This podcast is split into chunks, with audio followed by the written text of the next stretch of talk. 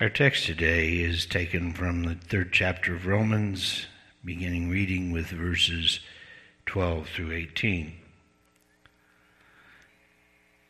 They are all gone out of the way. They are together become unprofitable. There is none that doeth good, no, not one. Their throat is an open sepulchre. With their tongues they have used deceit. The poison of asps is under their lips, whose mouth is full of cursing and bitterness. Their feet are swift to shed blood. Destruction and misery are in their ways, and the way of peace have they not known. There is no fear of God before their eyes. This is a continuation of what we began last time of God's evaluation of the moral character of the human race. Now, these quotations are gathered from various prophecies. I'm not going to cite them all. You can look them up. It is sufficient that St. Paul quotes them here in the book of Romans, thus verifying their position in the Holy Scriptures. God's observation that there is no one who does good is often met with stubbornness and resentment. Many feel that this is not only unfair, but inaccurate. I've had a number of men say something like this to me through the years Don't tell me that my mother wasn't a good person, or if my grandmother isn't going to make it, no one is. Well, there is no real need, as far as that is concerned, to defend the words of God. We need only to hear and to teach the Bible. That is our duty as prophets of the Lord. The servants of God are not called upon to offer defenses for the Bible.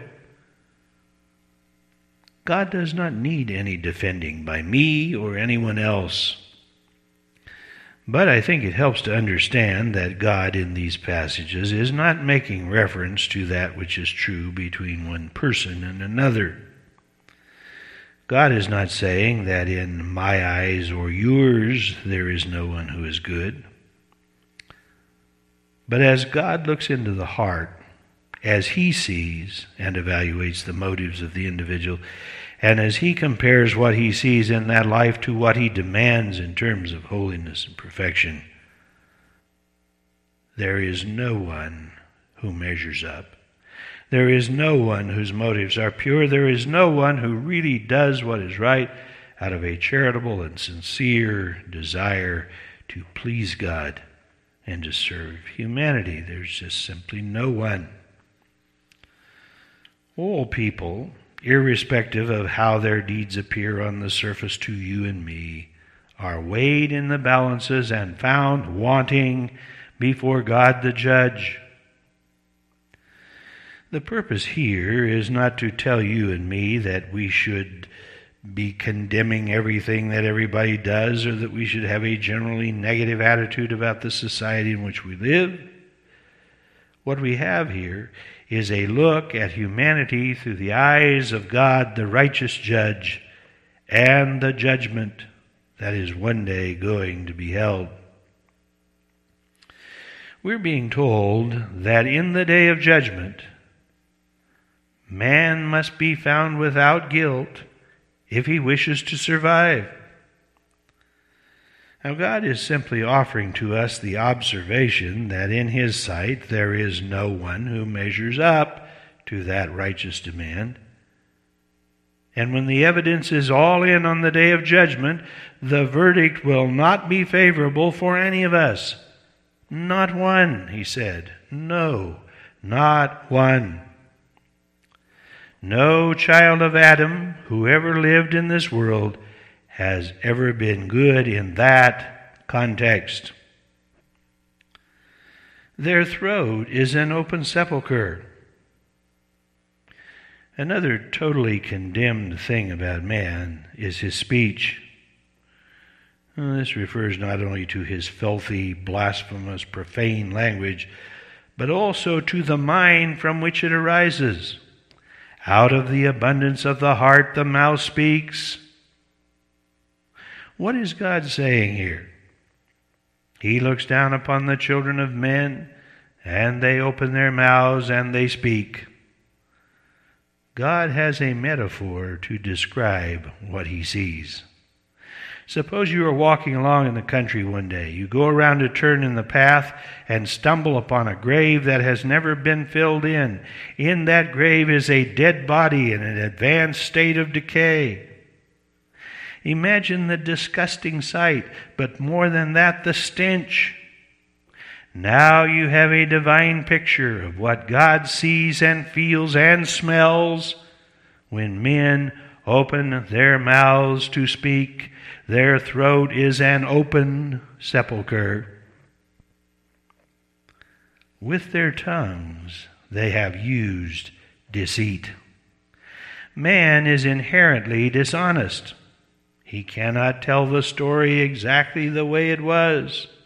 He can never really convey the exact truth to the other person. He has to twist it just a little bit to embellish it so as to make himself look good and to make his enemy look a little worse. Natural born, unregenerate man is not capable of pure honesty. Oh, this is something that people are very emotional about. One thing they like to claim above all others is that they are honest and can be trusted. The problem is that God says it is not true. But God is talking about the motives of the heart, about the deep insides of the individual. He looks down in there and he knows what he sees. There can be no question we may as well acknowledge this. God is clear about it. He does not see honesty in the heart of man. With their tongues, they have used deceit. The poison of asps is under their lips. The way men poison one another is like being struck by a snake that has been lying behind a rock just waiting for you to come wandering by. He's coiled up, he's tense, he's ready. As you pass, he fangs you and injects into you his poisonous venom. Why does the snake do that? Well, because he's a snake, and that is what snakes do. That is also the way men treat one another. They poison one another. They destroy one another's character. They gossip about one another. They tell things designed to hurt. Well, of course, they always preface these remarks by saying that they don't want to hurt anybody. They don't want to speak evil of anybody. They don't want to run anybody down. And they don't want to say anything bad about anybody's character. But with that false and hypocritical little speech out of the way, they go to work and inject all of the poison they can to literally destroy another's image, his character, his reputation in the eyes of others. Now, there are times when people have done things for which they deserve criticism, and sometimes we become the recipients of information about how someone has behaved that inevitably blackens their character in our eyes, and it should. Well, this is not what God is making reference to. What God is saying here is that man has the capacity to do this to his fellows, even in situations where he does not know what he's talking about and has no just motive for what he is saying. It's not necessary for this poisoner to know anything about the situation or the other person in order to do this. It is in fallen man to do it. That's the point. If you don't think that's true, just edge up to a group of people who are sitting around talking idly about others and listen to what you hear. Then make up your own judgment as to whether those people really know what they're talking about or if they have any valid reason for the scurrilous, bitter, inflammatory and defamatory things that they are saying. Whose mouth is full of cursing and bitterness. Why is it that people curse, blaspheme, and use the name of God to speak to one another in a derogatory way and use filthy language to project maturity, toughness, individuality, manhood, or some other aspect of the ego. Why do they do this? It's a characteristic of the fallen nature. Somehow man thinks he makes himself look big. And it causes him to be admired in the eyes of his fellows. And sometimes that's true, isn't it? The trend now on television is for everyone to swear and to use as filthy and foul language as possible. Oh, it's comparatively mild at this point, compared that is to what you hear out in the job or in the restaurants every day. But if you want to see where it's going to be in your living room in a few years, go down to the movie theater and listen. Go back in your mind to when you were a high school kid. Try to remember those movies, and then behold the devolution of the language downhill to the pit. The one who uses the worst language the most often is the most admired person. He's the tough guy. He's the one who doesn't give a rip. Who can deny that in the eyes of the fallen mortal there is something to that. Often people are admired for the bad language they use, and you will be immediately branded if you do not speak with this vehement, blasphemous, sacrilegious, self assertive, filthy language. If you let your yeas be yea and your nays be nay, people are apt to ask, What's the matter with him? Does he go to church or what is it? Why does he just talk? Why doesn't he curse and swear and use foul language like everybody else? This is the way of the world. Their feet are swift to shed blood. They hurt, they maim, they harm. This is not in wars where nation rises against nation Ask the mayors, chiefs of police, and other law enforcement agencies about the violent crimes that are on the steep rise or gang beatings, people being beat to serious hurt and sometimes even to death for a thrill in a rite of passage or some other silly contest in the back streets of life. There is something in man that makes him violent. He wants to hurt or destroy the other person. Their, sweet, their feet are swift to shed blood. Give them an excuse. Or let society take a turn as it has now to where this kind of thing is more and more accepted and less and less punished, and you will see it rise in frequency. You'll see it become the theme of entertainment and hear it more and more in people's speech this is characteristic of fallen mortality. Their feet are swift to shed blood, and the ways of peace have they not known. Well, we hardly need to enlarge upon this, do we? I'm old enough to remember hear my, hearing my father and my uncles talking about World War I. That was the war to end all wars. After that war was over, the world had seen weapons of destruction that the, had been developed that no man would ever dare to start a war again. World War was the war that was supposed to make wars obsolete, but then World War II came along, and there was worse devastation by far. I remember a Sunday afternoon picnic in Graceada Park in Modesto, California in the mid 1940s a nuclear device had been tested in the South Pacific, as I recall it. I remember Dr. Edward Teller coming on the radio in his broken English and saying that this ensured us that the era of peace had come to the world. The reason was utterly simple. No civilized people in their right mind would ever take a force like this and make it into weapons. But we did make weapons with it. The nuclear bombs were dropped in the Far East. This was supposed to be it for certain. Surely now the human race was mature enough and wise enough to understand that there had to be a better way than war to settle disputes. Surely this would end all wars. But other wars followed. Now there are thousands of nuclear weapons throughout the world in the hands of madmen with no control. There is more trouble throughout the world today than ever before. Grown men, the most qualified leaders, the most intelligent, supposedly that is, and mature, cannot get together and come to something as simple as peace. Why? Because they do not know the ways of peace. It is not in man to be at peace with his fellows. You can object to that. You can resent that. You can resent it being said. But the proof is in the pudding. Look at the history of man in this world.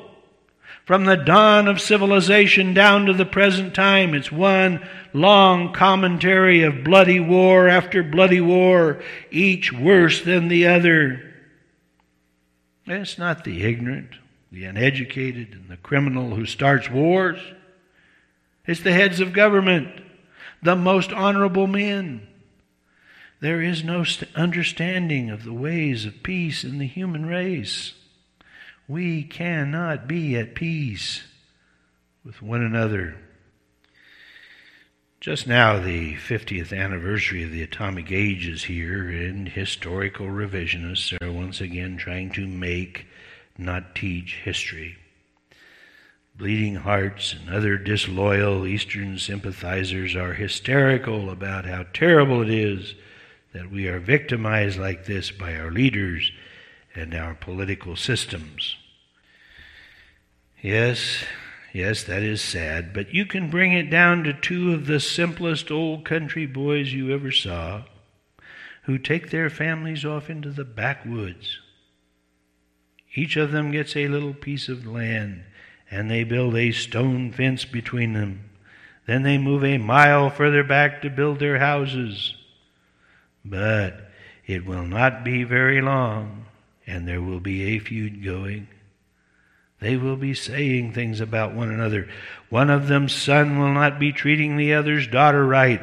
One of them will not be doing his part to keep up the fence. Somebody's cow will be over in somebody else's corn, and the fight will be on. If you think this is a dramatization or an exaggeration, go back to the Ozarks or some other remote area and spend a little time doing research you will find one long, bitter blood feud between families of people who've grown up together and have been lifelong friends, but who fight like cats and dogs. It's not just the political leaders, the military men, the presidents, and the kings of this world. It's everybody.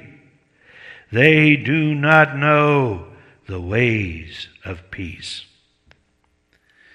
and there is no fear of God before their eyes. If, while speeding, a man looks in his rearview mirror and sees a black and white car whip out and get in behind him, he immediately experiences a fear of that authority that will slow him down.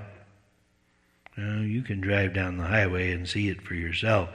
You're tearing along at a high rate of speed, and all of a sudden you see a whole line of traffic backed up, poking along, drivers pleasantly and innocently looking around at the countryside. And the first thing you wonder is where is the highway patrol car? Men fear the authorities of this world. But consider that man is open and naked before the Almighty God who sits on his throne and looks into the heart of man. God sees into his home, his life, listens to his speech, sees everything he does, and he's writing up the books against the day of judgment. It's clear. But man does not care. He goes on in his blasphemous, hard hearted, immoral, sacrilegious, self seeking way, and he could not care less about God. For the greatest part of his life, he doesn't even think that God is there. It doesn't even occur to him. There's no fear of God before his eyes. Man fears virtually everything in this world more than he fears God. He fears a snake more than he fears God. He wouldn't get down on his hands and knees and poke his finger in the face of a rattlesnake, but he openly, callously, defiantly curses and violates every law of God. He expresses utter contempt for God the Creator. He comes up with all sorts of blasphemous and sacrilegious theories and ideas that are an insult to God and that are designed to destroy the idea of God in society. No, God said, they have no fear of me. Now we have seen God's view of man. This is God's view. These are his own words given to the prophets and quoted here by St. Paul. It's brief, but it's comprehensive.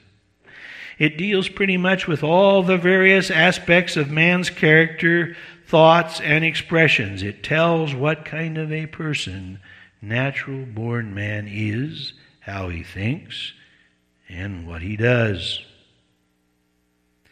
So in verse 19, the apostle said, Now we know that whatsoever thing the law saith, it saith to them who are under the law, that every mouth may be stopped and all the world may become guilty before God. One of the functions of the law is to condemn the guilty. It lets the breaker of that law know that he's a criminal and he's out of favor with the judge, the court, and the enforcement system. It puts the fear of that judge and of that court and of those enforcers of the law into the heart of this individual. God's law lets men know that they are guilty before God.